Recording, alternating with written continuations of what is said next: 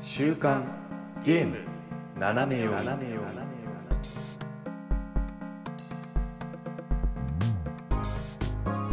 皆さんこんにちは、えー9月の15日、えー週刊ゲーム斜め読みですこの番組はゲームに関する最新のニュースをざっくりとご紹介その中で個人的に気になったニュースは尺を取って好き勝手語ってしまおうというゲームの最新情報をざっくりと知っておきたい方におすすめの番組となっておりますパーソナリティ私シュナイダーとおやすみです。よろしくお願いします。あーよろしくお願いしますお願いします。先週はどうもありがとうございますはい。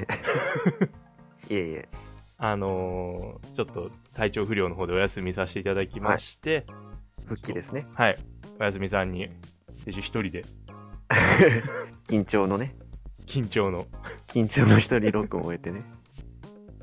やりました。うん。そうだまあまから、だ聞いてない方はぜひ。 はいはい、もう、ぜひね。まあでも、だから最初は、あのーどんな感じかなと思って自分聞いてみたんですけど、うんあの、聞いたら、ね、シュナイダーって言うじゃん。ね、シュナイダーって言うから、えって 思う。あれシュナイダーシュナイダーあの、一人で、そう。 俺を探してた。どこどこってなってる。あ、い最る初て、い原る稿自分て、で読んでる。あ、いるてだと思って。うん。いやいやいや、本当に。まあね、もう体調もバッチリね、万全はい直してきたんで、うまたん、今週から。はい、お願いします。はい。そしてよかったよかった、本当に。そう。そんな、こんな言ってる場合じゃないんです よ。もう、でかいそ、でけえニュースがあるんですよ。でけえしのぎがやってきたんじゃ。ってなってる。だって、でけえしのぎですよ。うん。勝ち込みに行かねば。 そうだね。えー任天堂ダイレクト。はい。13日、9月13日の方にね、はい。任天堂ダイレクト。急にやってくるから。本当にね、あれは何 ?1 日前ぐらいだったそうです、そうです。そうだよね。突は然言われて、 突然言われてる。困るよって食えーっそう、困るよって なって。 困る。困んないんだけど。そう。困んないんだけどね。困るよってなったね。うん、ワクワクしちゃって。はい。まあね、当然、もう最新情報盛りだくさんなわけですよ。はい。本当に。なんで今回はね、うん、忍耐会ですね。もう、本当に。さあ、もう俺な最初に言うよあ。俺もう最初に言っちゃ うよ。最初に言っ忍ちゃう耐会、忍耐会です。もう何分かかるかなっていうそうだねうん。ちょっとその辺もた楽しみにしながら話。でしたから、わかんない。もしかしたら今週だけで終わるかどうかすらも危 うい。まあ来週もやってんの。来週もやってる。今ね、でも東京ゲームショウもやってますから。あーね、本当に盛りだくさんで。うん来週は。ね、多分ゲームショウの話かなと思いますけど。うんうんうん。まあね、忍耐もね、いろいろとこう、あの自分のなたちの中でね、気になったゲームとか、うんまあ最新情報いろいろあると思うんでね、はいそこら辺もざっくりと紹介しつつはい語っていけたらなと。はい、行きましょう。はい、お願いします。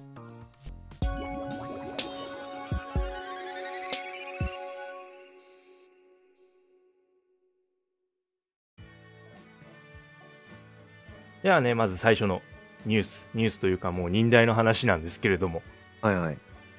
まあね、我々にとってもね、かなりこう、大きいというかうん関連性のあるニュースなんじゃないかなっていうこと関で、連性のあるまあ一番湧いたね。湧いたね。あの、そう、お互いにまずね、主張して、はいリアタイでね、はいはい。忍耐の方を、まあ、多分一番キャーキャーワーワー言ったであろう。オクトバストラベラーうん。いやー、2。最う高。ん。最高。名前だけでもう、 そうだね。えーってなっちゃったから。いやー、驚きましたね。うんうんうん。まあ、そうなんだよね。まあ、HD2D ということで、まあ、まあ当然っちゃ当然なんですけど、うん。うんうんね、我々はね、よく HD2D のゲームを、まあ、まあやっていると思うんですけれども、やってるでおなじみの。うん、やってるで、おなじみ。で、これは、あれだよね。まあ、HD2D を用いたのは、オクトパストラベラーが。はい、最初一番最初のタイトルですうんうんうね。ん。で、まあ、その続編にうん。当たるということで。うんう。うんん。いやー、本当に良かったよね、もそうですね。忍耐の発表もまあ当然良かったしう。う、んその後、あの、スクエニのチャンネルの方で、こう、ん別の PV がね、もっとこう長めのやつが上がってましたけど、うん。うん。スクエニって結構そういうの多いんですよね。ダイレクトの後、こう、自分のメーカーのところでもう一個ちゃんとした PV が別にあるっていうパターン。ああ、そうだね。もしかしたらまだ見てない人いいるかもしれないですね。ああ、もう、ぜひぜひ見てほしい、あれは。うん。うんいやーなんか、いろいろとさ、そう、その PV、あっちの、そうだね、ダイレクトじゃなくて、公式の方の PV 見て思ったことっていうか、まあ、HD2G 自体が本当に進化してるよね。そうだね進化してるし、やっぱりなんかオクトパストラベラーがえ最初に、まあ、さっきのあれになっちゃう繰り返しになっちゃうけど HD2D 最初のタイトルだったんで帰ってきた感も、まあ、やっぱりあるうんうんうん。はあるいやなんだかんだ言ってタイトルごとに結構化粧が違ったんだなってそのえっ、とトライアングルストラテジーもそうだしうん。ライブアライブもそうだけど多分うん各タイトルごとになんとなく同じ HD2D だけどこう特色があったというかねそうだね、確かに。演出によってだいぶこう、変わってはうんいたようんうんね。そうそうそう、それがなんか「オクトバストラベラー2で」あなんか HD2D だみたい なああ、うんうんうんうん。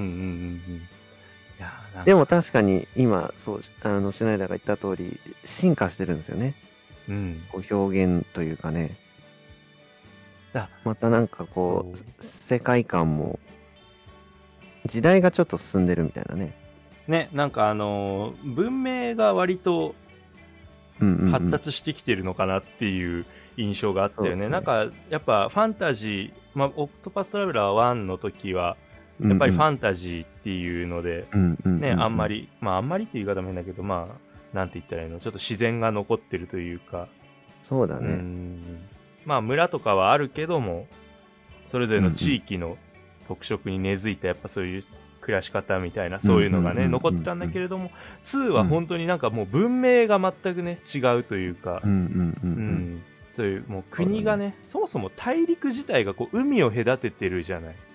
二つにこう分かれてて。そうそうそう。だからもう完全にあの異文化っていうかさ、そういうああ感ー、じそうだが、ね。うん、するよね、うんうんうんなんとなく。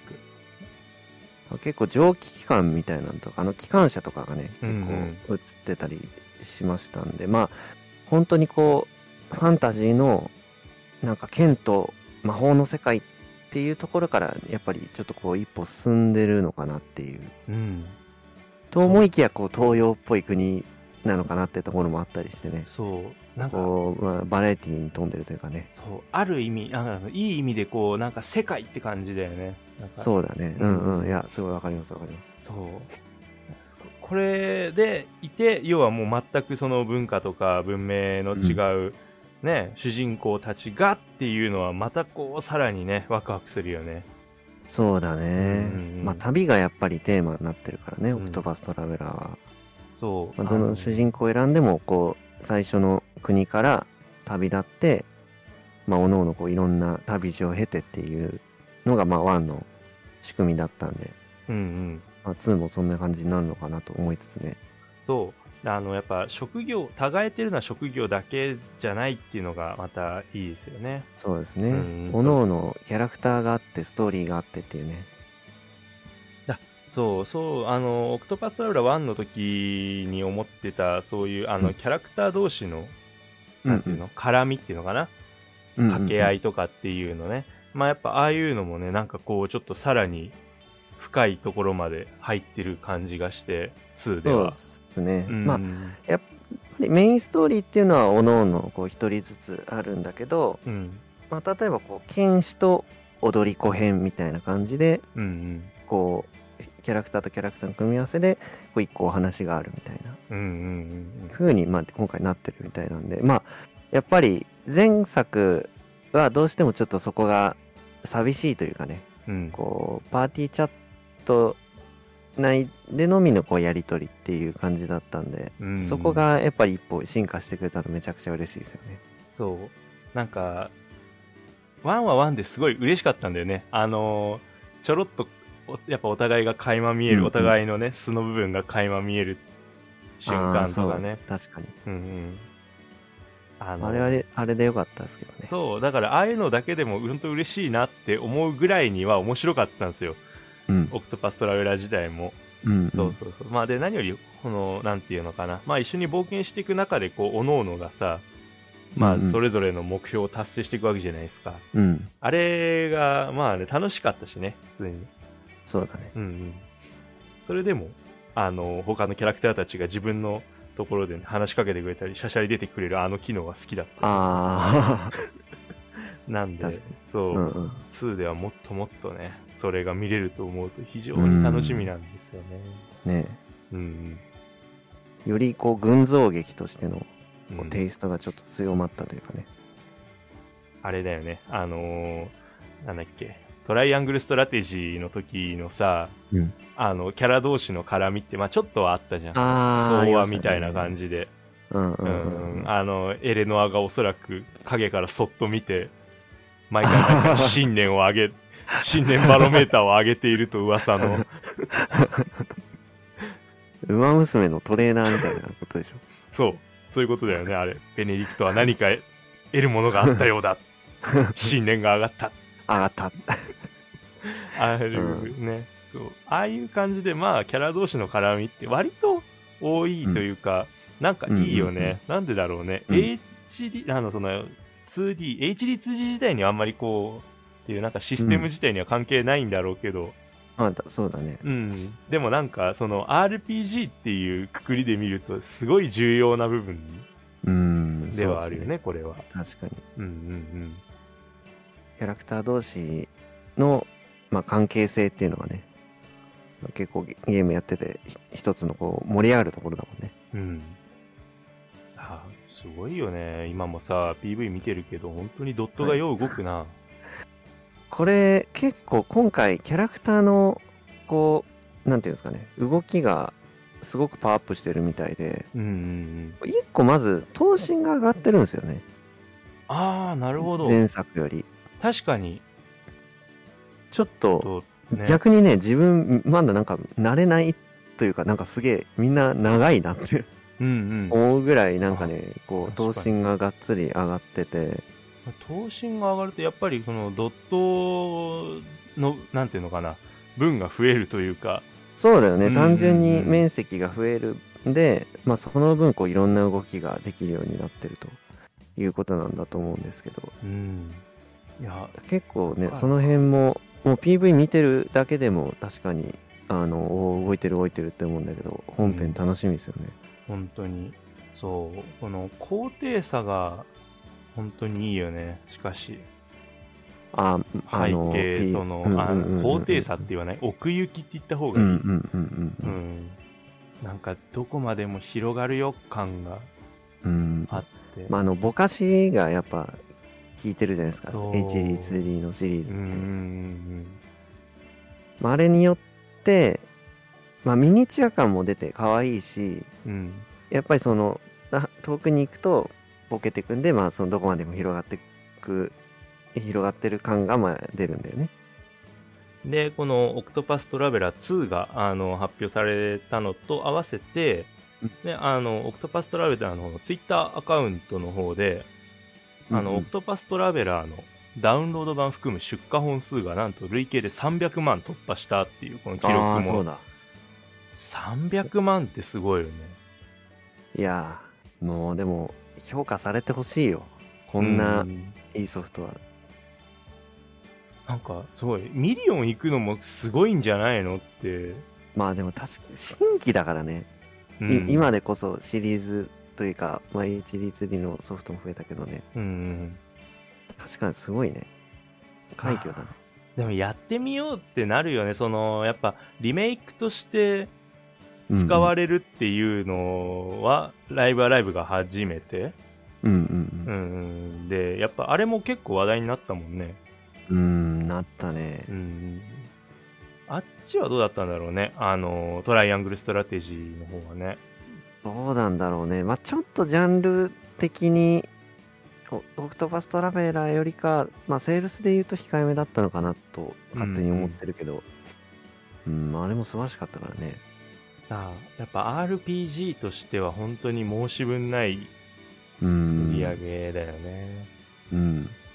ゲームとしても、本当になんかさ、昔ながらっていう感じのでも印象が強かったんだよね、個人的には。うんうんうんうん。そうだねう。ん、割と、なんか、なんていうのかな、戦闘自体は、なんか脳死でできるものではなかったなっていう。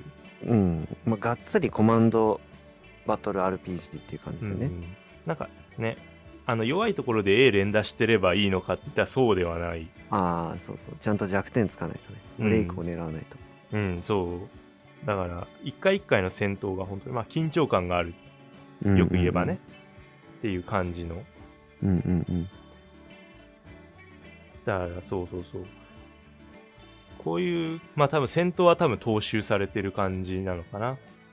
そうですね。まあ、うん新しいシステムもあるみたいうんですうんうよん、ね。あの、まあ、ブーストと、えっ、と、ブレイク、従来のシステムに加えて、うん。えっ、と、底力だったかな。おおこう各キャラクターに、えっと設定されてる、まあ、ちょっとこう奥の手じゃないですけどー。うんうんうんちょっとこう選曲に影響がこう出るような新しいシステムもあるらしいです。うん。いいね。楽しみだよね。うん、正当進化っていう感じで。うんい、あそうだね本当にそんな感じ。や、またさ、あの、戦闘の時のさ、このうん PV のやつなんだけど、あの、はいカメラアングルがそうだね。良かったんだよ。ぐわって、あの、後ろ回り込んだりとかさ完全に背後回ってたからね、そうそうそうそうそう。あれ見たときに、やったって思ったんよ。あー本当に。確かにそうですね。まあ今回だから戦闘だけじゃなくてこう全体的にカメラワークもちょっとこう進化というかね、うんうん。なんかこう斜めから見る絵とかがあったりそうなんかこう劇場があののシーンでねうん、こう舞台と客席をこう斜めから撮ってるような、えーカメラワークもありましたけど、そう。まあ、戦闘もねそうだねカメラワークの変化があるとうーんなんか派手になりそうですよね。そうなんですよ。なんか、やっぱ、見たいって思うよね、みんな。あの、ドットもそうだし、背景もそうだし、っていうのが綺麗だっていうのはもうもうもう、ね、うんうんわかることだから。やっぱ、ぐるぐる、ぐりぐり動かしてみたいうんうっんうんていう気持ちを、まあ、やっぱそう、組んでくれたのかなっていううんうんうんうん感じですよね。確かに。まあい意外とドットだから逆にこうぐるぐるカメラが回り込んでも絵が成立するっていうのはすごいんですよね。そう、確かに毎。その全部の角のドットを用意しなきゃいけないわけでしょうんうんうん何気になんかすごいんですよねまああのトライアングルストラテジーの時も思ったけどこのそうだよね角度でもういいんだみたいなさうん。あれ本当にだってね、ぐるぐる動かすもんね。そうそうそうそうそう見下ろしだけじゃなくて。そうそうそう、うんだからドットの、まあ、キャラクターもそうだし、まあ、背景をこう多角的に見れちゃうっていうのは何気にすごいんですよねうん。あむしろほら、トライアングルストラテジーに関してはさ、あの、高低差がさ、ね、動かしてください、うんあーカメラをそとう言わんばかりの高低差だったじゃん。うんうんあーとかね。うんうんいやー、あの手のところはね、本当に作り込んでいただいて、本当にありがとうございます。いやー、本当だよね。 いやー、まあ、あとは、まあ、オクトパストラベラーって言ったら、やっぱり音楽ですよね。うん。今回もどうなってるか。いやー、前作はだいぶ音楽だけでも話題になってたみたいだからね。だからもう、未だに聞いてるもん、本当うんに。うんうんうん。戦闘画をしたいんだよね。戦闘曲を聴きたいから。そう。そうなんだよ。うんエンカウントしても全然、ああ、ありがとうございます、みたいな。うん。うん。そう、そうなんだよね。あのね、最初の、最初の戦闘曲の方が好きなんだ、俺。ああ、わかります、わかりまうす。ん。まあバトルてって1、って1の方てっにてなるかな。そうそうそうそうそう。いやわかるよなんねすごい胸が締め付けられるような、うんもう盛り上がる感じなんだけど、どこかこうなんか切ない感じがね、うんうんうんうん。いいよね。そうだね。うーん。今回はまあ楽曲もちょっとこう新しい風が入ってるというかちょっとこうコーラスみたいなのがね、まあ、PV でももうんうんうんうしょっぱな確かこうコーラスだったと思うんだけどこう人の声っていうのが入ってたり、いやーまあ、あとはこう文明の進化に合わせてちょっとこう楽器もこうき近代化というか、まあ、いわゆるこうバンドで使うようなこうギターとか、うんえードラムとかもこう前よりこうなんていうんですかね活躍するというか、ああ、まあ、いだかう形になってるみたいですね。ら結構ケルト系だったりとかっていうのも多かったよね。あの、オクトパスターだそそうそうだね、まあやっぱりフうんァンタジーの色が前は強かったけどうね、ん。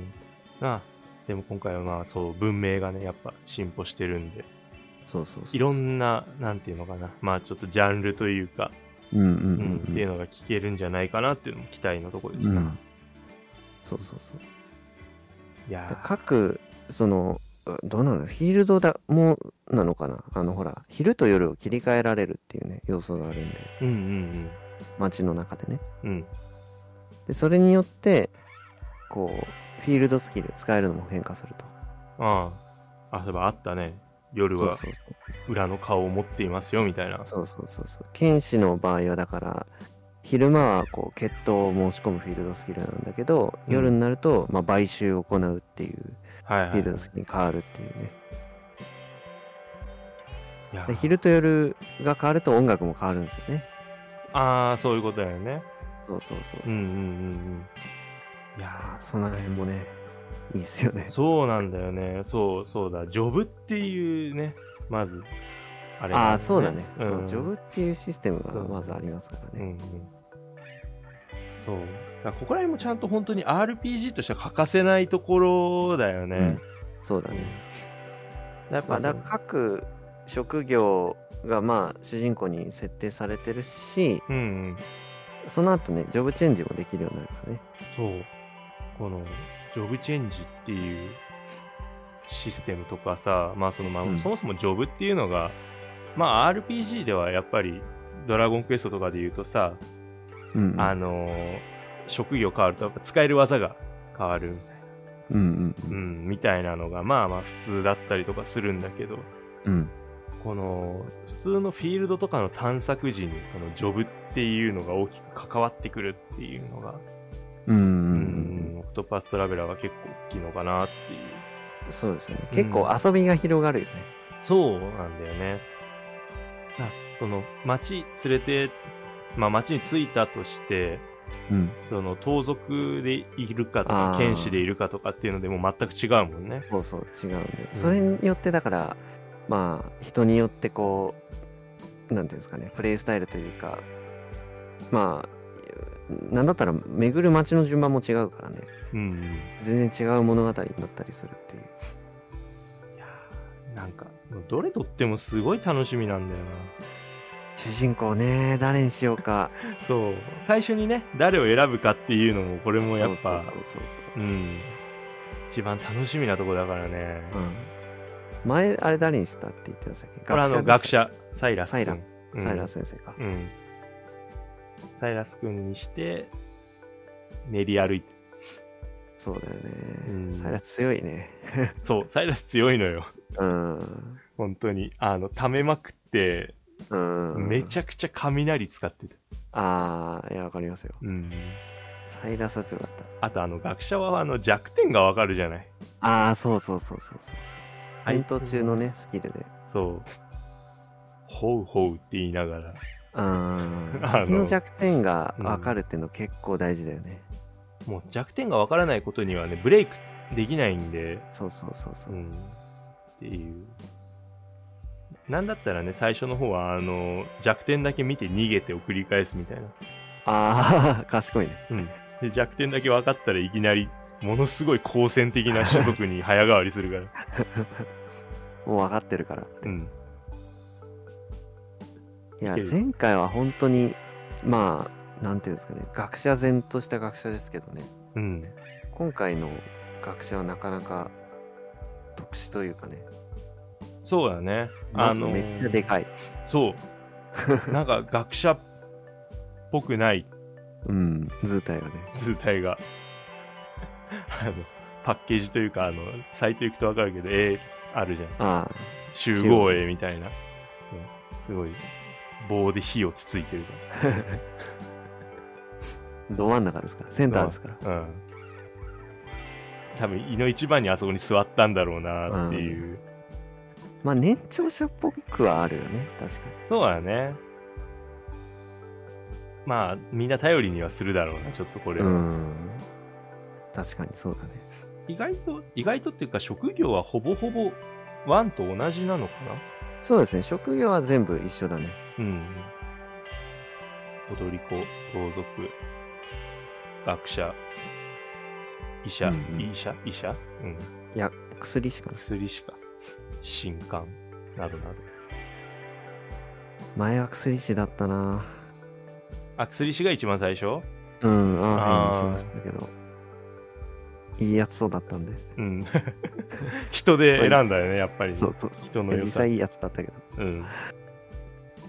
今回どうしようかな、まあ、またねこれがこう今は剣士と踊り子がもう詳細がこう明らかになってるんですけれどもうんうん。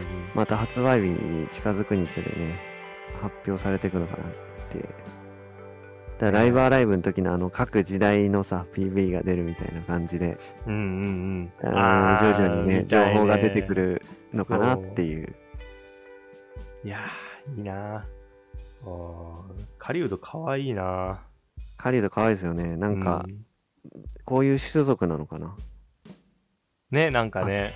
獣人ですよ ああ、ありがとうございます。なんなんでしたっけあえーっと欧州とかうん、おうしょうんあの、あれのせいで、オクトパストラベラーのせいで名前に何か意味があるのかなとか思っちゃう病にかかってるんだけど。ああ。まあ多分また頭文字がちゃんとオクトパスに今回もなってるはずなんで。え何それあ、あれ あれそうなのあ、前もそうだよね。なあんと。、おし、えっ、と、 スペルがあやふや。えっ、と、OCTOPATH。そうなんだ主。人公の、そうそう、頭文字を取ると、オクトパスになるように、ちゃんと名前が付けられてると。やば。そうオルベリク、サイラス、トレサー、えーオフィーリア、えー、P は誰だピ P プリムロゼかなああ、そうだ。プリムロゼいた。そうそう、アーフェン、えーサイ、サイラスじゃなくて、えっ と、二人目の学者。た盗賊、テリオンか。テリオあンと、あと範囲とか、H は範囲とのね。ほんとだよ。俺初めて知った。多分今回もだなってるんじゃないかなと。素晴らしいじゃん。ほんとだ、もう光がいるよ、光が。 H だね。うん。ひえー。今回はトラベラーの方から撮るとかそういうあれではない よね。 それだと8人じゃああーでも8人なのかいける。いけるいやでも今回も 見る限り僕とかすっぽいですねそうだね。光がいる時点で成 立しない。い そうだねなるほどね。えー、知らなかった。なんか今、ド派手にビビったよね。あ本当うん。そうそう一応ねそういう風になってるみたいですいやー、なるほどね。これだからもう本当に次のお知らせが早く来ないかなと思って。ねうえ、ん、そこを本当待ってるよね待ってるまあでも発売日がねもう決まってるといううん。あ、そうですね。2023年の2月24日。早いね早いね。だってもう、来年すぐですよ ね、5ヶ月、4ヶ月ぐらい いやもうあっという間だよあっという間だよ。絶対そう本当だよ。だって、うん我々、我々ゲー7始めてもう2ヶ月ぐらい経ってる。余裕で経ってるんだ3ヶ月目だもんねあっちゅう間だよ、もあーあっという間だう。ね本当に。で、えーっと、まあ、Nintendo Switch 版と PS5、そう、これが PS5、PS4 版も出るっていう。そうそうそうそう今回は割と最初からマルチ、えープラットフォーム展開なんですよねね。ほら、でも、やったね。やってくれたよ。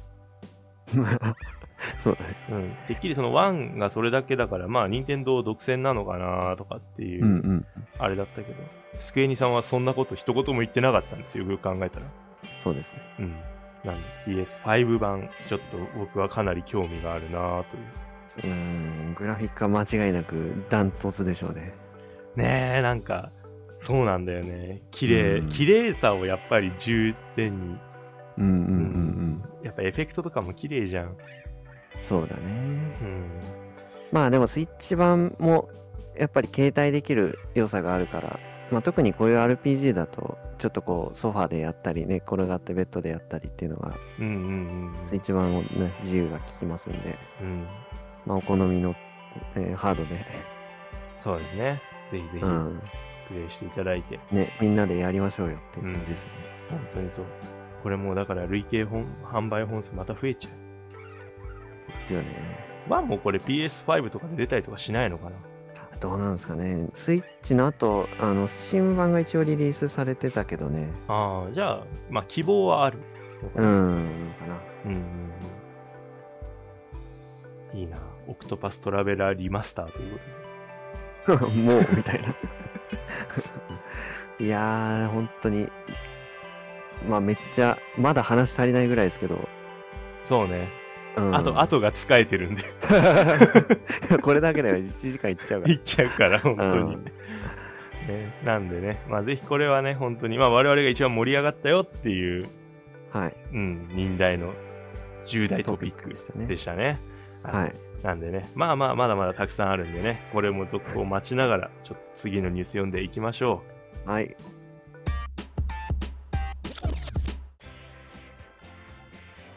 さあ、というわけでですね、まだまだ忍耐のトピックについてちょっといろいろと語っていこうかなというところなんですけれども。はい。どうですか、おやすみさんは、こう、なんか気になった、これ、私はこ れが嬉しかったよ、私はこれが良かったよっていう。いや、でも、はん今回ね、結構大満足だったんですよね。うんうん半分ぐらいなんか、あ、これ買うやつだみたいなのがあって。うんうん。うんうんまずは、やっぱドア玉、ね、ファイアーエンブレム。うん。ああ、もうこれはね、本当にびっくりだよね。ファイヤーエンブレム、ムエンゲージ。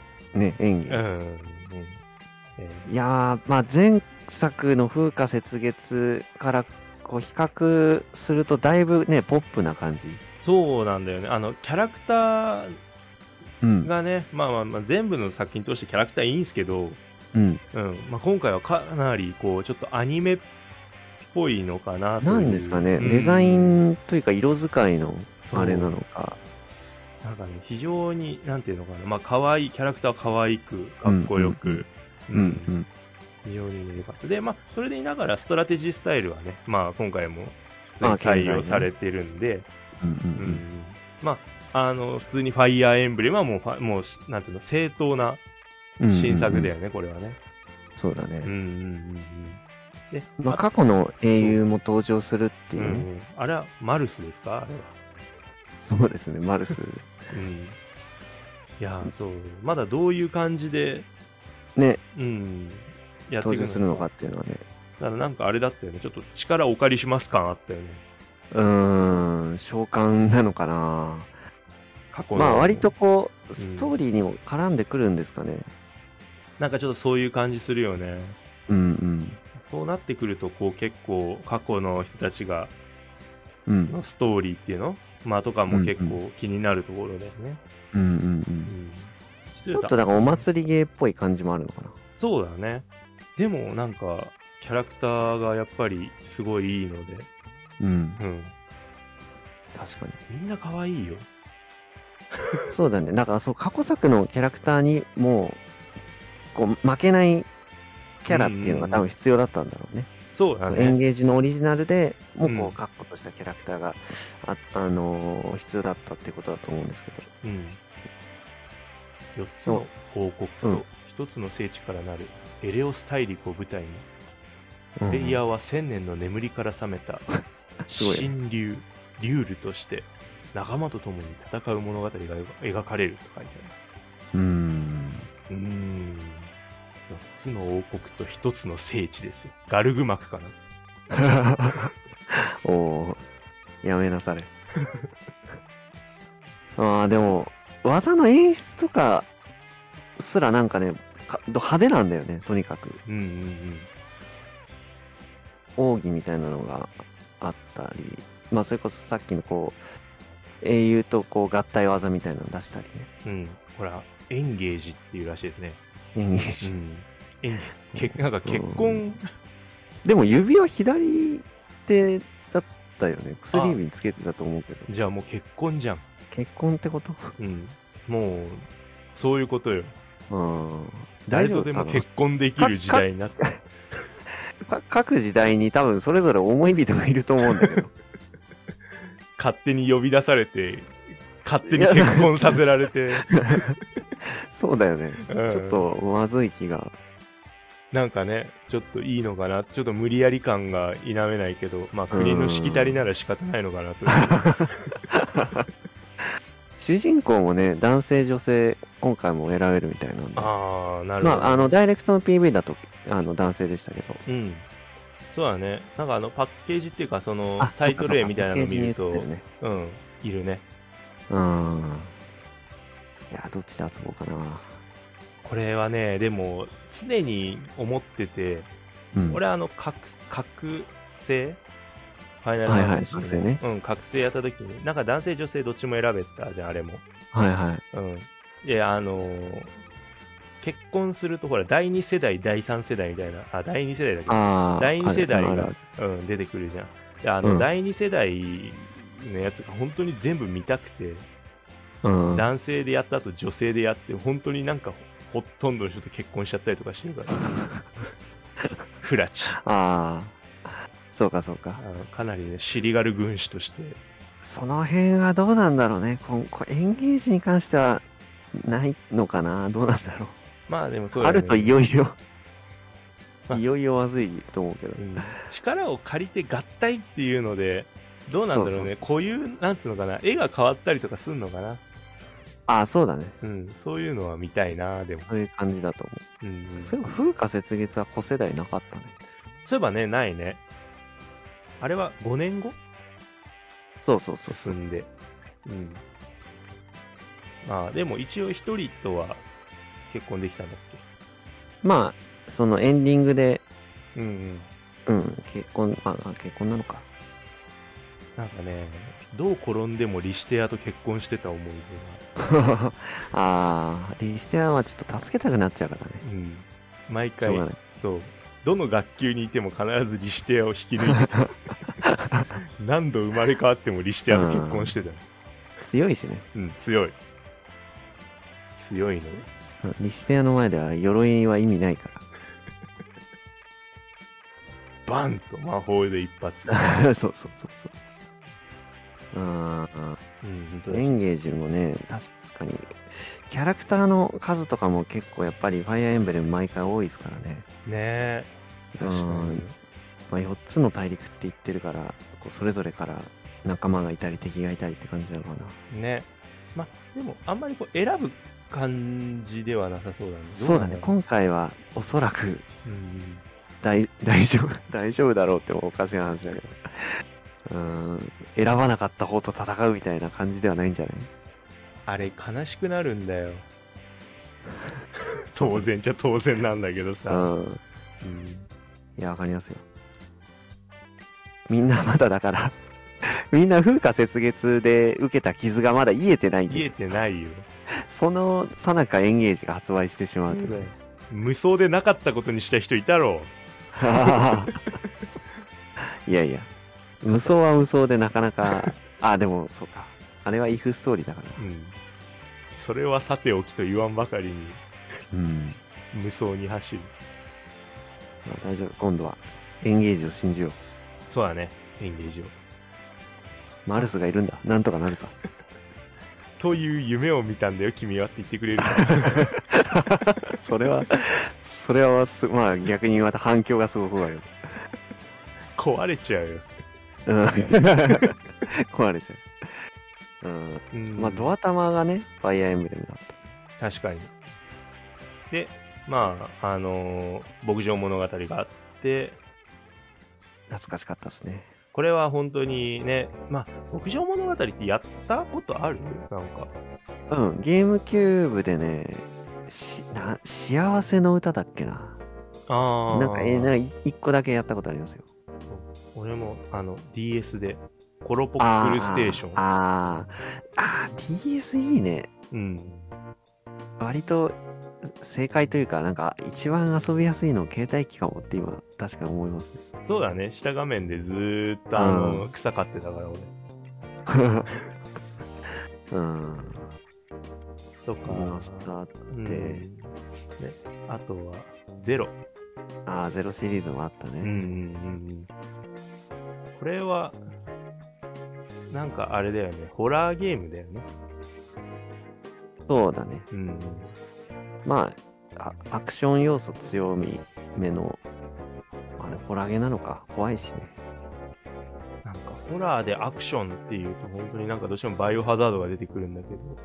写真を撮るんですよ。うんうん霊をこう写真というかこう射影機の力でこう霊に対抗するっていううん。なんかすごいよね。よくそんなことできるなと思 う。冷静で構えてらんないよ。もあうあそうねうん。ただでさえ後ろとか気になっちゃうシチュエーションなのに、レンズ越しに物見れないっすよ。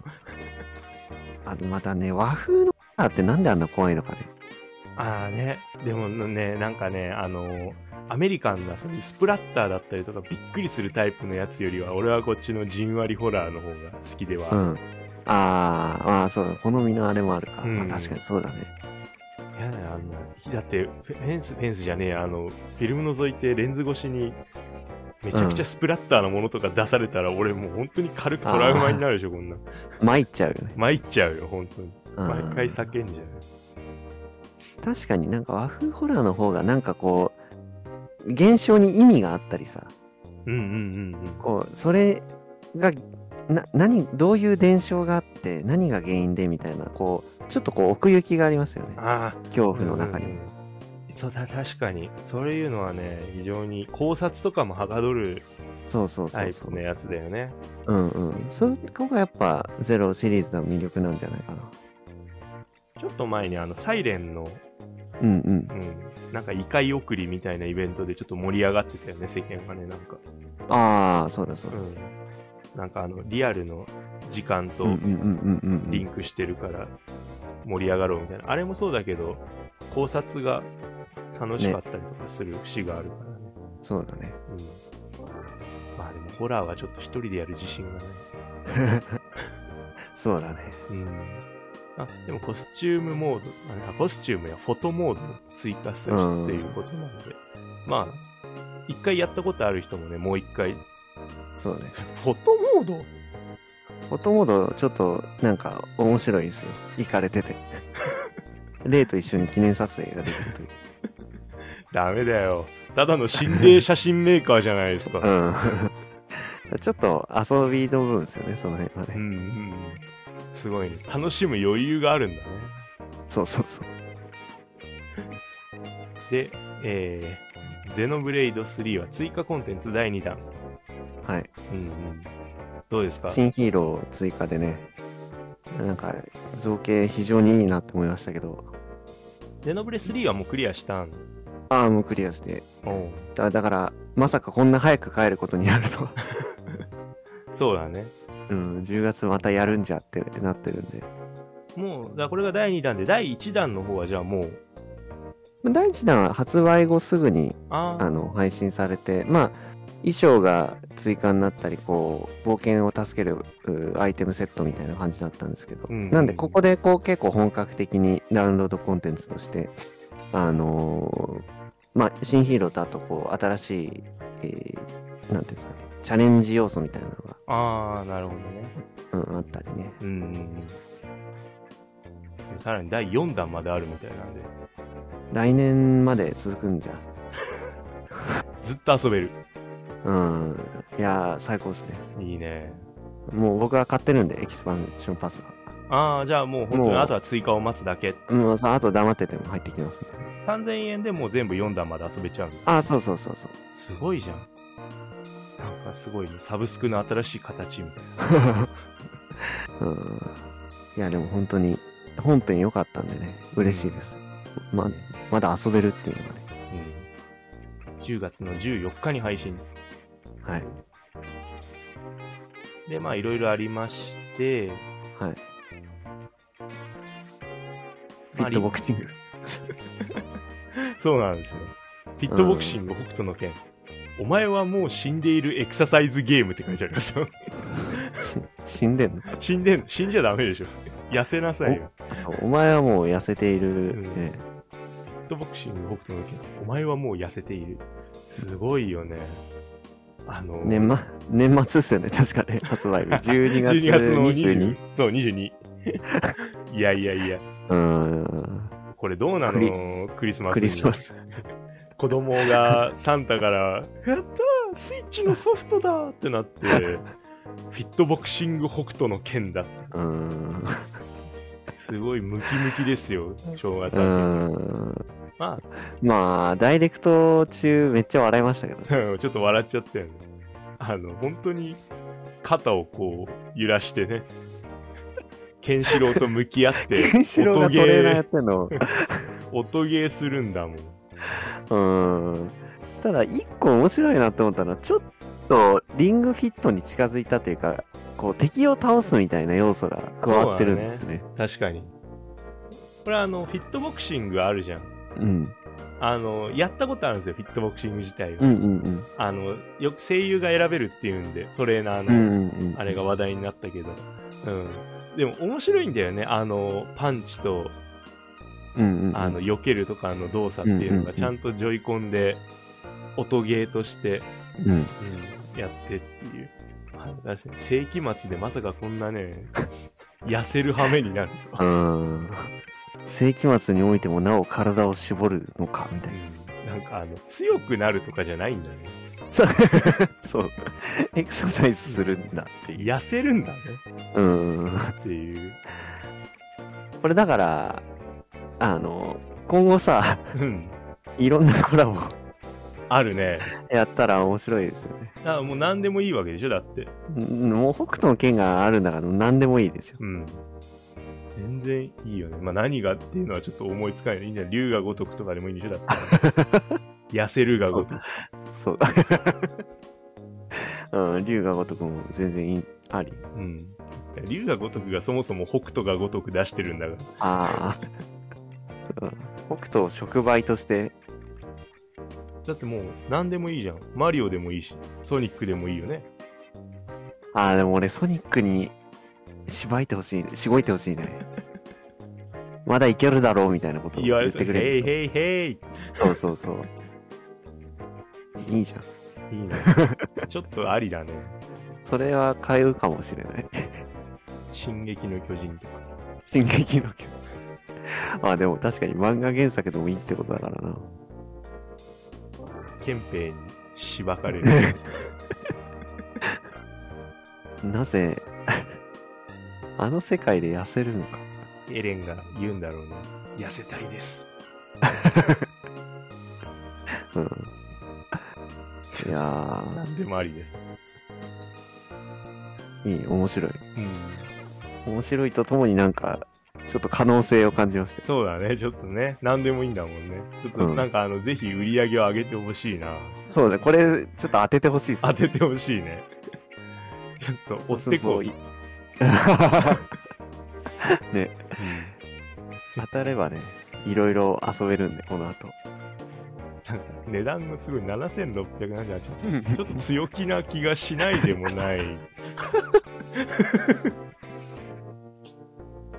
気になるな。確かに。プライスだもんうね。ん。ねで、次が、まあ、オフラインのドラクエも、あー、ドラクエ10。うん。まあ今日発売ということで、あ、そうかそうか。うん。もうやってる人もいるんじゃないかなっていう。あこの辺はあれだったよね。なんていうのちょっとこう、ピックアップタイトルみたいな感じで、ー。サそうだね。クサクっもうすぐ発売の、と。うんうん。あの、うん、ピックアップタイトルでしたね。であの太鼓の達人、ドンダフルフェスティバルだったり、あのディオフィールドクロニクル、これはもう我々、まあ、ちょこちょこっと、取り上げましたうんね。取り上げたりとかして、あと、オーバーウォッチなんかも無料プレイ、あー、オーバーウォッチ2ね。うん、ここら辺はちょっと気になるよね。そうだね。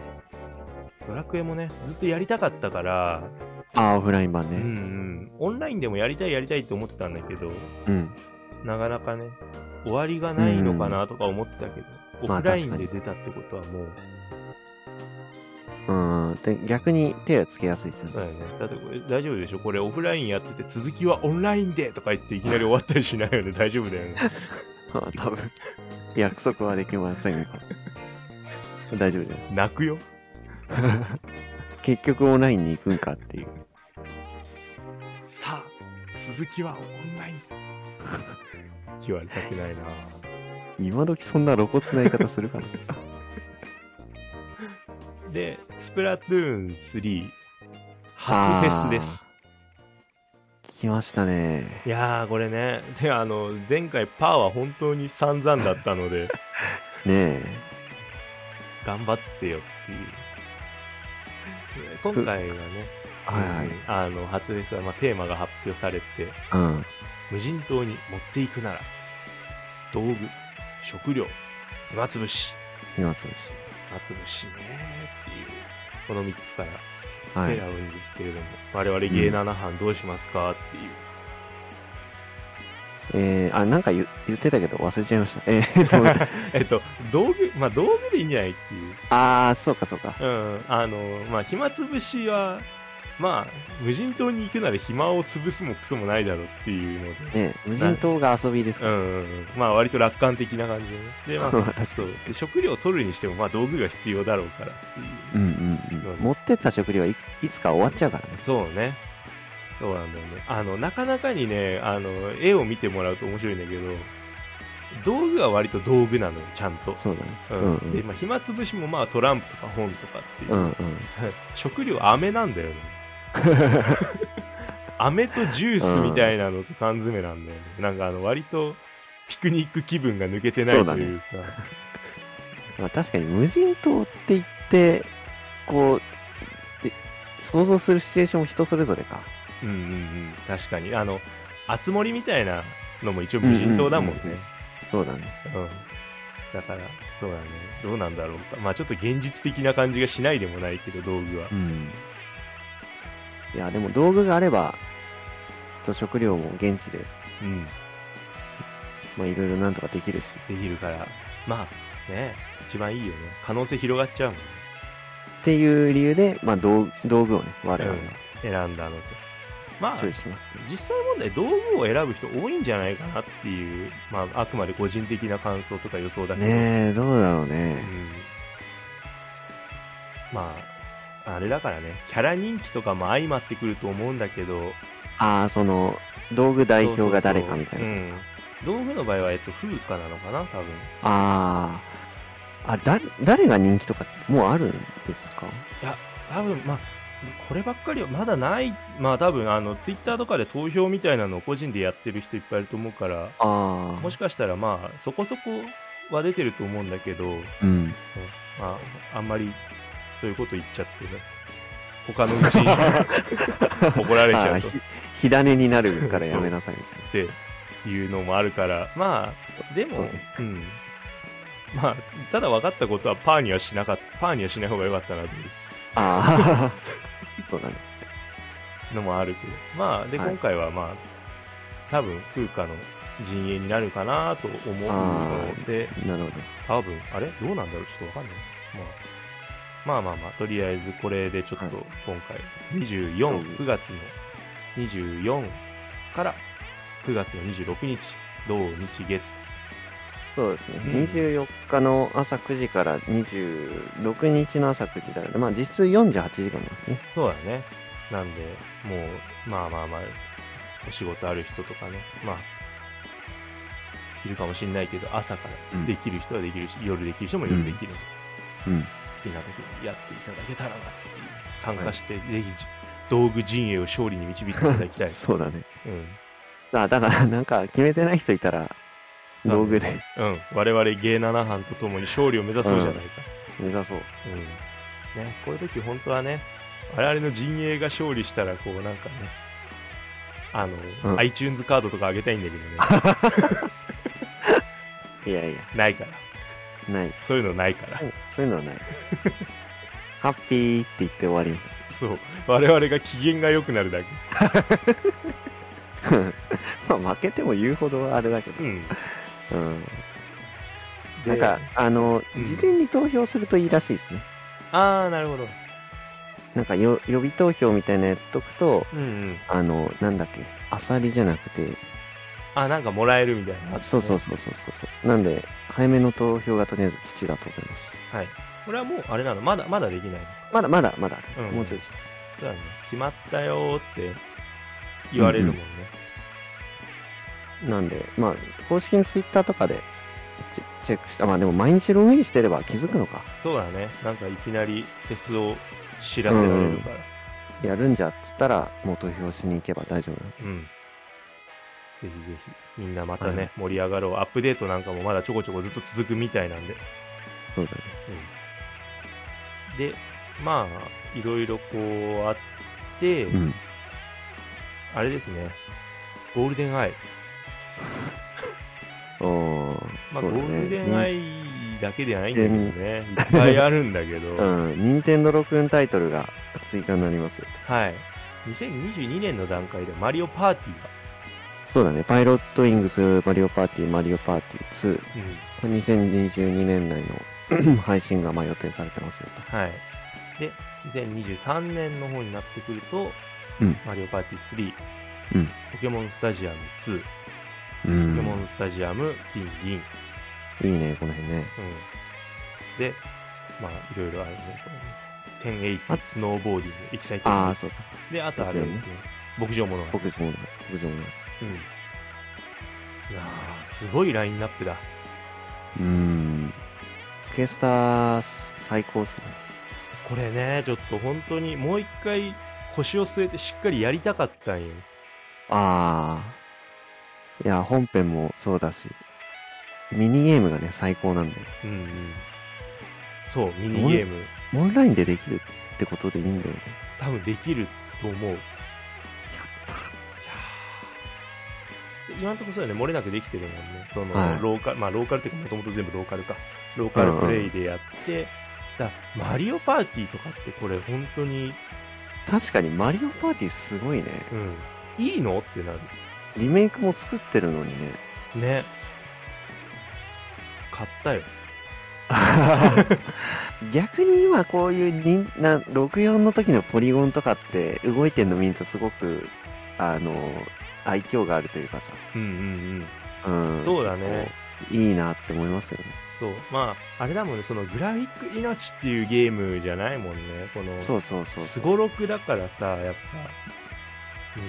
ぱ、うん。あのー、ミニゲームとかを4うん人でちょっと軽くやるだけでもだいぶ盛り上がると思うもんね。うん。ね。いやいー、やー、楽いしいね。みだね、これ。 2023年。うん。それ ゴールデンアイ。ゴールデンアイ。ゴールデンアイはこれびっくりしたでしょ、みんな絶対。うんどうやってこう実現したのかがもう謎すぎるんですけど。これどこ、制作どこなんだろうね。任天堂ああ、なのせ確かに制作ってどこなんだろう。ね。あ、レア車だ。いやすごいね。じゃあ、すげえ、もっとすげえじゃん。すごい。そもそもレア車だし、みたいな。うん。あ、そうなんだ。へえまあ、なんかこう、国内のこう FPS のは走りというかね、そうだよね。ここから始まったぐらいの。いやー。これあれなんだね、あのーまあ、ダイレクトでは、その、64で追加されますよっていうので、あの、Xbox の方ではゲームパスでも遊べあますよっていうふうにー、な発るほど表。しそてうます、ね。いうタイミングなんだ。うん。なんか、あ、何かが解放されたんだ。そういうことだね。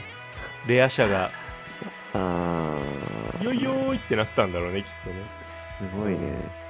これ、すごいよ。ゴールデンアイ、ほんと面白いんですよね。なんか、謎の、なんていうか魅力というか。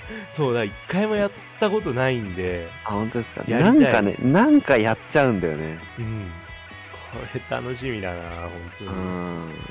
なんか、バイトしてた時に、その、バイトの先輩の家に行って、うんうんうん3人でなんか4時間ぐらい遊んでた。 すごいよね、うんその南東話に行ったけど4時間遊べるぐらいにはそうそうそうそう魅力的なんだよ、このソフトは。なんかずっとやっちゃうね、みたいな。うんす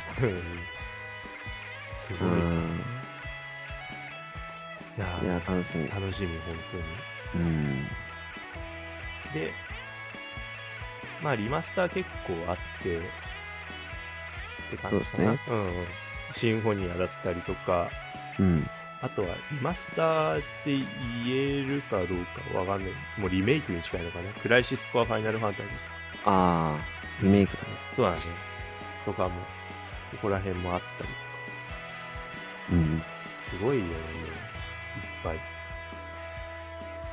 スペインにだったの、えっ、と、シアトリズムか。あ、そう、シアトリーズの結合男子の方かなって今ちょっと考いえた や、それはもうちょっと後 だ。いや、机にちょっと、机に、なんなん、どういうつもりなんですかね。あの、本当にいっぱい出すよね。今年ちょっと、すごいよね、本当に。うん。いや、多分あれだよね、そのコロナで、うんち。ょっとこう、延期延期だったのが、ああ、そういうことなのかそう。じゃあちょっとそうそうやりますかがたまたまこの、ギュッとしちゃったのかなっていう。いやー今年、本当にすごいと思う。本当にリリースが多い。すごいよね。うーん。まあ、結合男子もそうですけど、うん。またちょっとこう、レトロ地下とかもさ、うんうんうん。やったり、だから、まあ本当に、ちょっとこうあ、新しいというか、あ、これもスクエニなんだみたいなタイトルもちらちらあったりね、そう。あの、この前、そう、レトロチカに関しては、なんか実写ゲームへの挑戦みたいなのをすごい生放送かなんかで語ってて、ああ、うん、なんかね、そう、意欲的なんだよね、どこかね。うスんクエニ今ね、もう、ね RPG だけじゃないんだよ。うんうんもう、もう FF とドラクエだけの我々ではないと。うん。うんうんありがとうございますって感じだよね。だってこの前だってね、囚われの魔物も発売されましたし、無事。うん。うん、 だからやりすぎなのよ。やりすぎ で。うん。バルキリーもあるし、ほんとそう。あの、スターオーシャンもあるし。うん。あげたらね、本当に、うん。マイそクうにいとまがない先週もこのよ。話、うん 先週もこの話したんで、もういいか。本当に。常になんうか、んスクエニに対して、こう、なんか若干恨みにも近いよう な惨事を送り続けてるの、我々は。こんな面白いことばっかやりやがって、みたいなね。そう。こいつ最高だぞっていう。うー感ん。じいでやー今回忍耐もすごかった。うん。まあ、あとは、まあまあ、任天堂じゃなかった、スクエニだけじゃなくてね、光栄テクモなんかも、あの、ライザのアトリエをそう、出3してくれね。て、正式発表ですよ。副題は、終わりの錬金術師と秘密の鍵。うん。終わりのって言ってるよ。もうこれで終わりらしいんですよ、ライザーあーのシリーズが。本当うん。うんでもほらうんどうだろでもう。、弟子が出るみたいなことですかいやほら、レイ、そう、娘とか、レイトン教授みたいに、さいあー 最後いやの、最後の時間旅行っつったけど、あーまだまだ旅してたよ。うん。そうなのかな。ままだあ、わかんない結よ。構アトリエはほら、あのー、前作の主人公が師匠で、みたいなパターンが。あったちょいちょいあるねんで。ううんんううんうんうん。そうだね。ライザー人気なのかなやっぱり、なんかそんな感じしましたけど。なんか本当にあのーなんだっけ、光栄テクモオールスターみたいなさ、うん。なんか無双オールスターみたいなゲームがあ出たあ。時にも、あの、ライザが本当に、我こそが、 錬金術師と言わんばかりに看板背負ってきてたよ。参戦してたよ。あーまあ、ワン、ツー、ワン、ツー遊んだんで、スリーも 遊びたいですね。うんうんうん。これはでもね、発売日がね、えー、ね、2月22日ということでね、えー、オクトパストラベラーの2日前と。いやー、来ましたわね。どうしよう。どうしよだから、ライザー PS4 で遊んで、オクトパストラベラースイッチで遊ぼうかな。う。ああ、そうだね。うん。それはね、あり。 うん。それはありって面白い。なんか、だからでもほら、ハードが一緒だと、あの、ディスク入れ替えが面倒い問題があるんで、まあダウンロードでやっちゃえば別にいいんだけど、そうだね。そうそうそう。ソフトをね、あの、ソフトじゃねえ、ハードをちょっと変えとくことで、まあその辺の問題を回避して、うんうんうんうん。で、え弾論、ー、ああ、そうだ。ねあ、弾論じゃなレいイのか。ン、レインコードですうね。ん。レインコード。うーん、これもね、良さそうですよね。そうだね。あのーバッチュン最新作。うん。絵もなんか弾論っぽいなと思いながら見てて。あのー、どちらかというとあれだよね、推理というか、アクションがすごいなんかすごそうなイメージ。うんうん、ミステリーと、まあ、アクションって感じなのかな。うん。まあ、こう、結構、なんていうの、弾論はすごい、本当にカルト的な人気あるけど、やっぱりああいう、ちょっとこう、デスゲームみたいなのが苦手だっていう人もいるんで、うんうんうんでも興味あるんだよね、みたいな人がいると思うんですよね。だからそうそだうねいう層も、なんか、こう、手を、ん現状伸ばしやすい層だなとは思うけど。うん。うん。だからやっぱそのデスゲーム関係なく、あの、キャラゲーとして出てたもんね、なんか3ああ、そうそうのそやうつ、とそうかだ、ね。そうだ。その話もしましたね。うん。だからやっぱり、そうだね。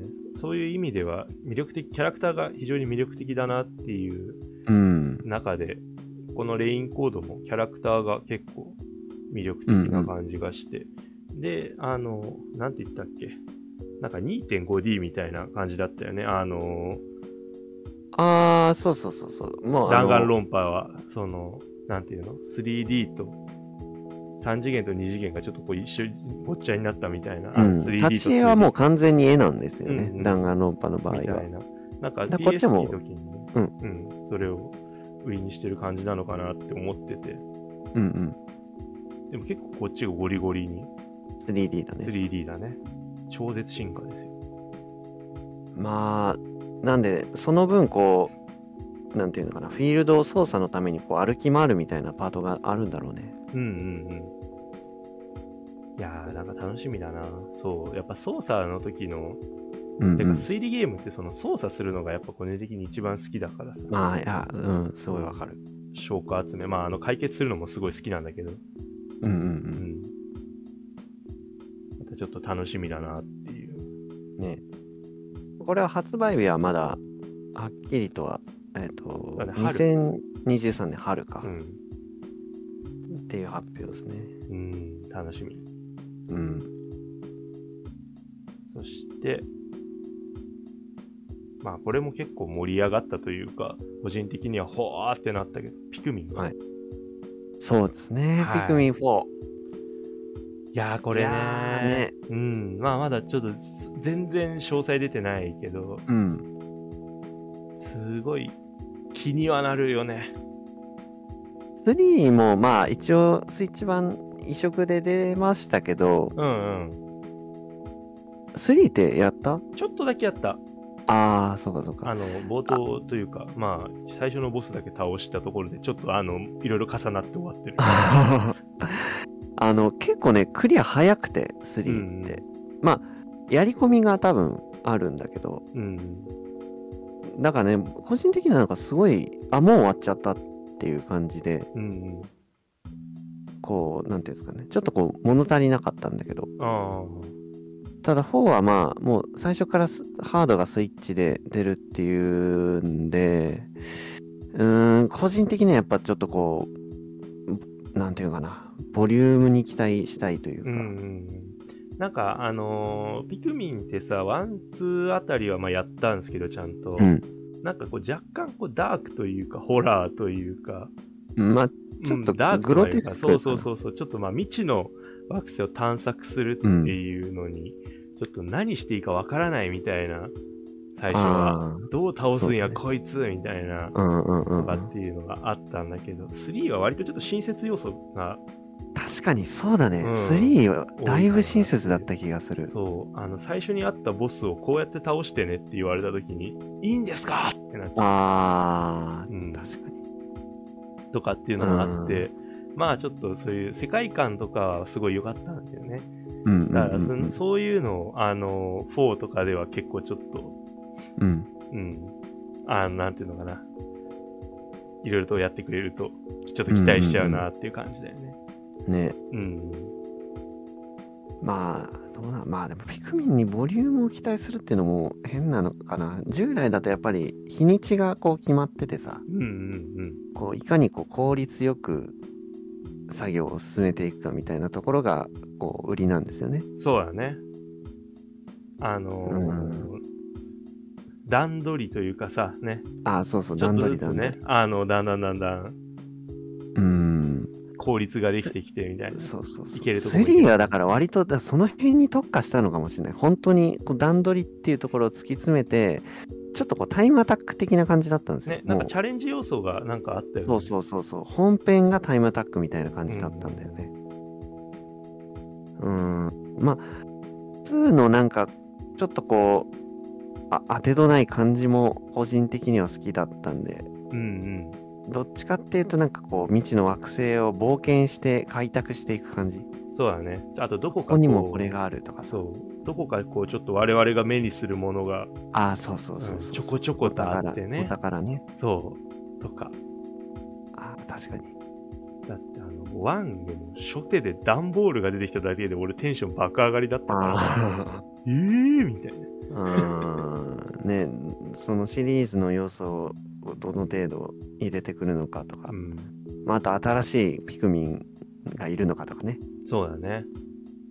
まあ、多分ブルーム、あの、スマホゲーの方で、うんなんかちょこちょこ出てきてんのかななんかよくわかんないけど、いろんなピクミンがいるのをちょっと確認したりしたので、ああそうなのうん。まあ、またいろいろ新しいのも出てくるとはうん思うんだけど、ちょっとあんまり増えすぎると自分がどれ使っていいかわかんなくなる。ど そうだね正直2の段階で紫と白だけでも洞窟の中だけとはいえ相当迷ってたけどねああそうだそうだ、うんそんなだったそういえばいやーまあ来年発売とはい楽しみだね、まあ、これも本当にまたジョクゾクゾクゾクね多分次のダイレクトとかでも出るぐらいな勢いだよねそうですね楽しみだなはいそしてあとはどうかな結合結合男子だよねやっぱりね やっぱりやっぱりかなえー、これはね本当になんだろう新しいよねいろいろと、うん、なんかね、でもまあ、ちょっと、ちょっとは考えたことはあると思うんだよね。この、うんいろんなものが擬人化したじゃないですか。昨今というあか、ーまあもうずっと前から。ううんん、で、やっぱいろんな種類があって、なおかつこう、可能性を感じたのはやはり元素だったんだまなあという、元素記号元素記号、原神。元素記号まあそうね加工するからねうん。 面白かったじゃん、あの、あれ自体も。ダイレクトの時も、炭酸って出てきたじは はそうそうそううんでまあ机になんですよねゃん。うん。それが一番なんかそ笑うったというか机にだよ。机にじゃんみたいなうん。なんでよ。あーいいじゃん。オトメイトとかにやらせてあげりゃいいじ ゃん。そこも食っていくのかみたいなうん。ことね、そう、思った。そうなんだよ。そうこれ、うんこれそういうことでね、よく考えたら、うんなんというか、今まで手を出し乙女ゲてーそこう、なかったこう市場に来たよね乙女ゲーもやりますよっうんていうな、なんかもう、スクエニがどの企業にも手出してるみたい な。どのジャンルにも手出してるじゃうんん。すごいな。まあでも、うん、タイトルがいいですよね。うん。結合男 子。なんというか、こう、恥も外部もないというか。うん、包み隠さない感じ。うん。結合男子だもん。うん、なんかの間違いかなって思う もんね。なんか俺見間違えちゃったかなって思うもんね。結合男子の下にあの、エレメンツ・ウィズ・エモーションズって書いてあるんだよね。ああ。 うん、そっちをタイトルにせよ。結合男子。確かに。うん。まあでもほら、馬娘プリティダービーみたいなもんだから。結合男子、いや、エレメンタル・ウィズ・エモーションすまあそうだね。ズ。うんでそも、れがね、もう何のフォローになってるかもよくわかんないですけでもあど。の、うん。いいよね、その、なんていうのかな、まあ、いい面というか、あの、うんとっつきやすさみたいなのはあると思う。まあ確かに。もうわかるもんね。うん。ああ、なるほどねって。うん。だって、すごいじゃん。ださっき言ったけど、炭酸だってさ、H2CO3 なわけじゃないですか。そう。もう、何人結合めちゃめちゃよして。 めちゃくちゃなことるだってめちゃくちゃ結合してるじゃん。うんめちゃく ちゃ。だから面白 い。めちゃくちゃ結合してるよね。だからもう、うん。でも覚えられるわけじゃん。そう。そうそうそう。 H 君理科の、理科の勉強にいいなって。そう H 君と C 君と O 君がうん。なんかなっちゃうわけでしょだからちゃ う。そうそうそう。だからいいよなぁと思って、なんかお子さんがいる家庭とかで買ったらね。うん。まあそうね今横島な気持ちはともかくあのそうだよ、そう。そうなんもないから、そそうんなのないかそれでもそうあのイオン結合とかこういうので覚えてくだねそういただければ、ら。覚えてね、うもんらえればいいねお父さんお母さんとしては嬉しい限りですよ、うん。結果はどうあれあじゃあ家庭はどうあれそううん結果も怪し いけど。ルート入るかもよ。入るねこれ はねちょっとねちょっとまあ将来に多大なる影響を及ぼすと いうはい。可いやで能も性、これちょっと可能性。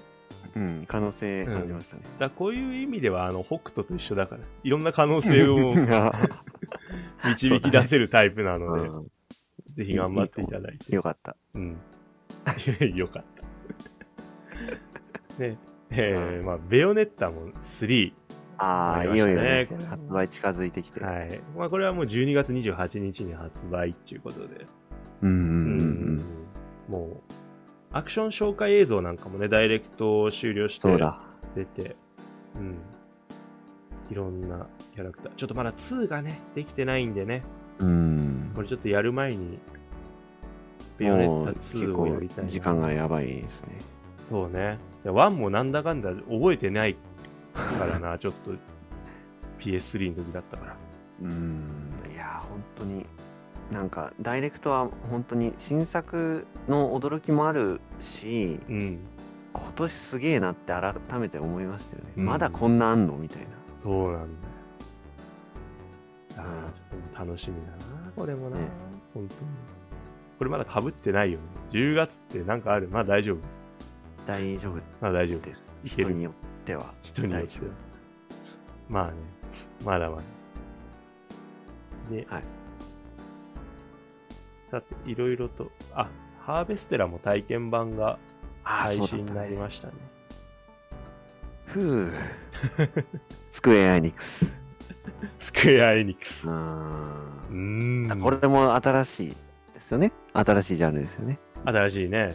農業を農業取り入れてるからね。うん桜姫。ねえあなのん、かてか今回すげえあれですね僕ものをすげえ目にしたせいかなんか農場系多いなみたいな確かに。そうだね。なんかあの、これあのさ、ルーンファクトリーとかもあったじゃないですかそうそうそう。あと、あの、あれも言ってなかったけど、なんか、うなんだっけ、あの、ドラえも抽ん選、いや、なんかさ、 ドラえもんもそう、確かにドラえもんもそうなのよ、農場系。あの、なんだろう。ピックアップタイトルかなんかだったのかな、こうなんかあの宇宙船が墜落して、ああはいはい、惑はい、星でこうなんか暮らしていくぞいみたいな。あったうん。ロケットを作るんじゃああ、そううそうそうそう、とかもさ、そういうなんていうのかな。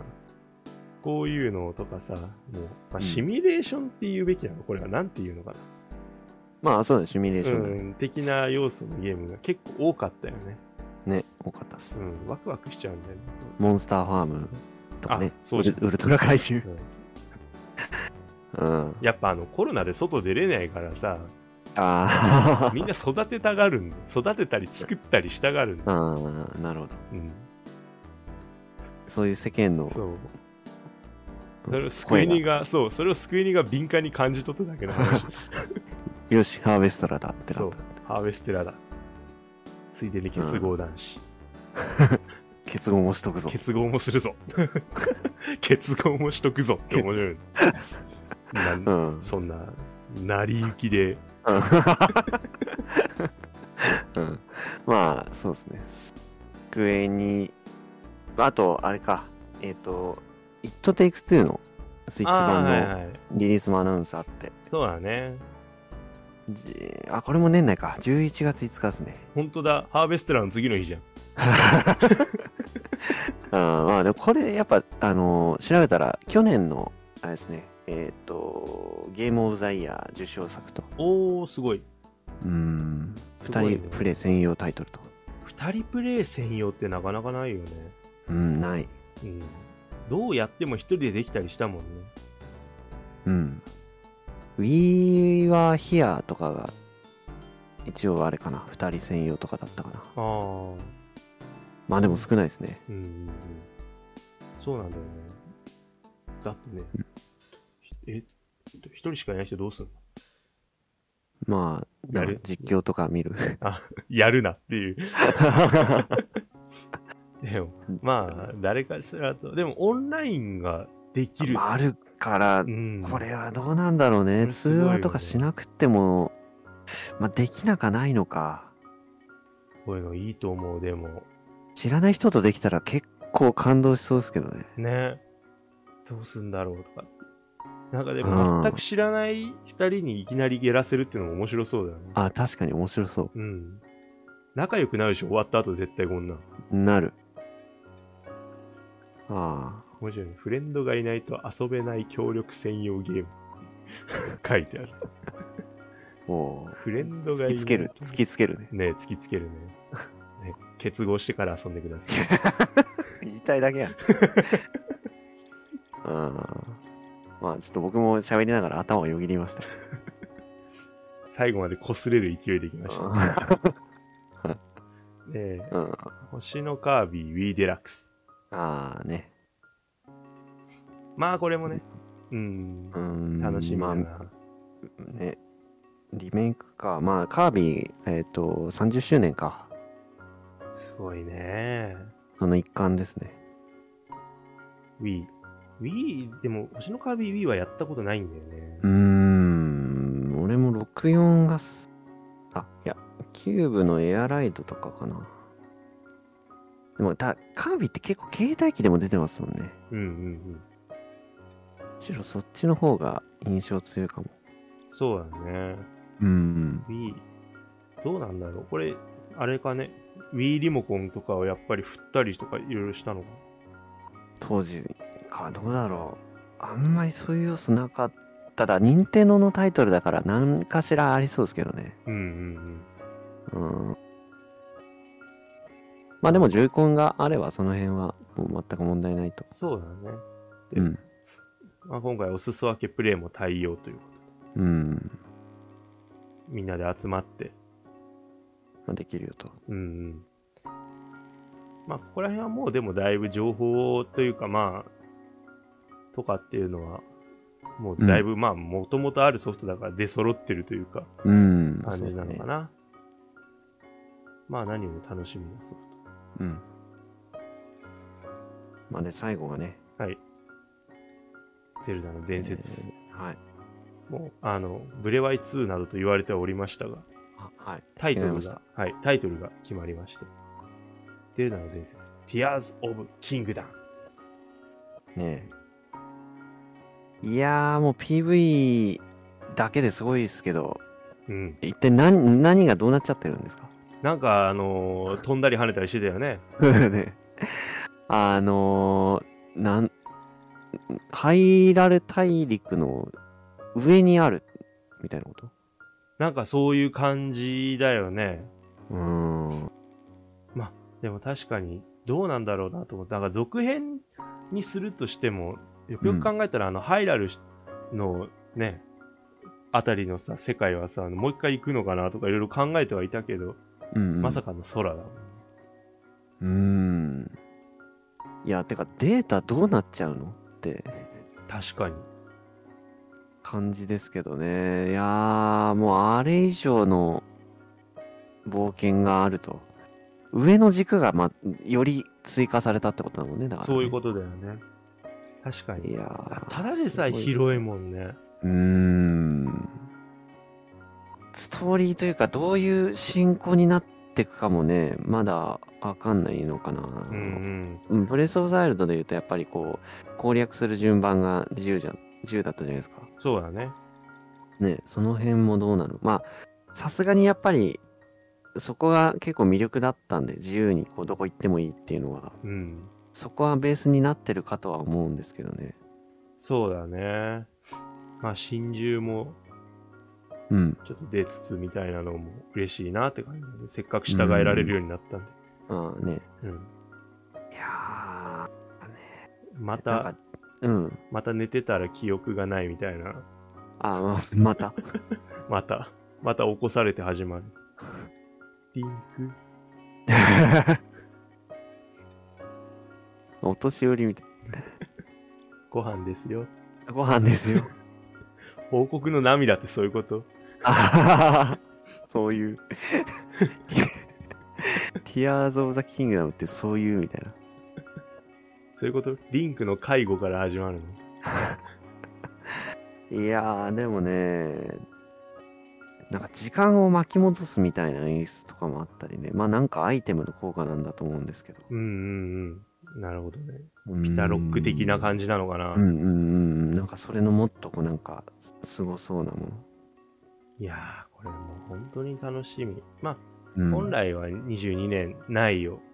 あーまあ発売ね予定だったんだけど、うん。今回はちゃんと発売日が決まって、はい。 2023年の5月12日。うーん。いや、まあこんなんいくら時間かけて作ってくれてもいいぐらいといい思よ、うほんんとでそねう。そう、もう待つ待つ待つ、全然待つよ。う。うんん。なんでもう、なんかだからうん、ね、ゆっくり。っていうかなんか今回のダイレクトでもしかして我々は来年の上半期までの予定を抑えられてしまった。抑えられたよね。4月とかっていうのはあんまないけど、2月あたりがちょっとギチッとしてるからうんギね。チッとしてる。てか2月の後半に出たらもうそれは3月発売みたいなもんだからさ。うんうんうん。そうすると、じゃああとはレインコードがいつ出るんだみたいな。そうだね。あれ、春あれそう、春です。そう。春って言われたからもう本当に4月とかになっちゃう可能性ある。 4月だったらもう、あの、婦人が組まれちゃ うんで。決定ってなるから。うーん。だってもうさすうん2月でオクトパストラベラー2やってる最中なのに、そ2うだよ月の終わりあたりで。うん。ライザもあるよ。うん。ルーンファクトリードーン。ああ。大変ですね。そうだよ。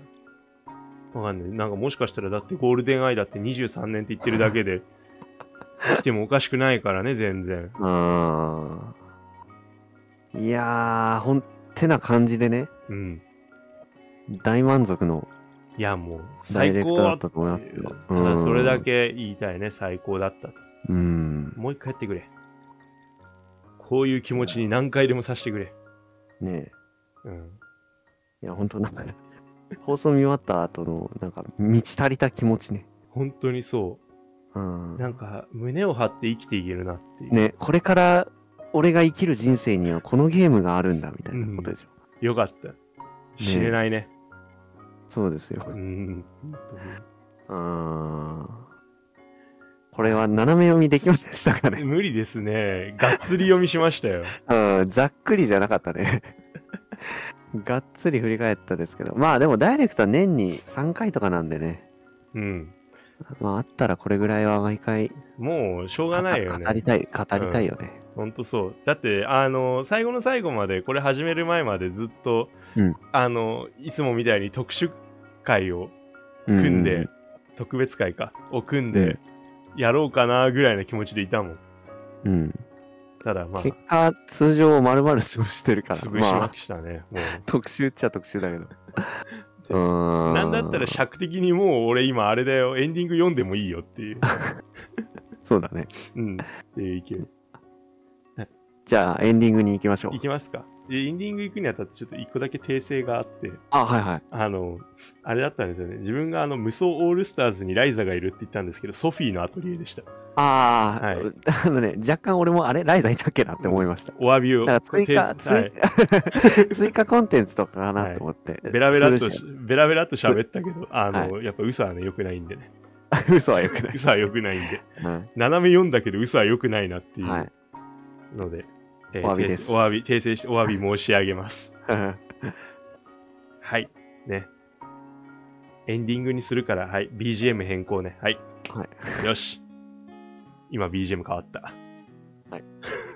えー、あー、もう、 そうなってる。うんはい、えっ、と、そうですね。で、今回ね、あのー撮ってる9月15日からもう東京ゲームショウが始まっちゃってるんですよ。はい。そうですね。まあ、なんだったらね。ゲーム大賞とかも 発表されちゃってるんですが、はいはいはい。まあ、まとめて来週ね、そうですね。まあもうで、またこれもね、いっぱいいっぱい情報出ると思うんで、明日とかもね、あの、17、18とかね、 18まで。う、うんん。出ると思うんで、まあそういうのもまとめて。こ、これこそさ、斜め読みなんじゃないもう今日の時点で、もうすっげえ膨大な量のタイトルの発表とか、こう続報があるんですよ。うんうんだからやっぱり我々が気になったところをまとめて、うんうん。うん。もう来週は多分華麗な そう。内容になると思うんで、はい。TGS 会をお楽しみにということで。はい、お願いします。はーい。では、ね、週刊ゲーム斜め読みでは、えー今後もゲームの最新情報をざっくりと紹介していく予定です。えー、Twitter アカウントございまして、えーこちら質問箱にですね、お便り、感想の方を募集しております。フォローしていただけると、えー大変励みになりますので、よろしくお願いいたします。はい、お願いします。はい。ね、それでは、そろそろお時間の方がやってまいりましたので、お時間ね。お時間ですよ。はい。さあ、どれぐらいになったかなっていう。はい。えー週刊ゲーム斜め読み、また来週お会いいたしましょう。パーソナリティ私、シュナイダーと、おやすみでした。はい、それではまた。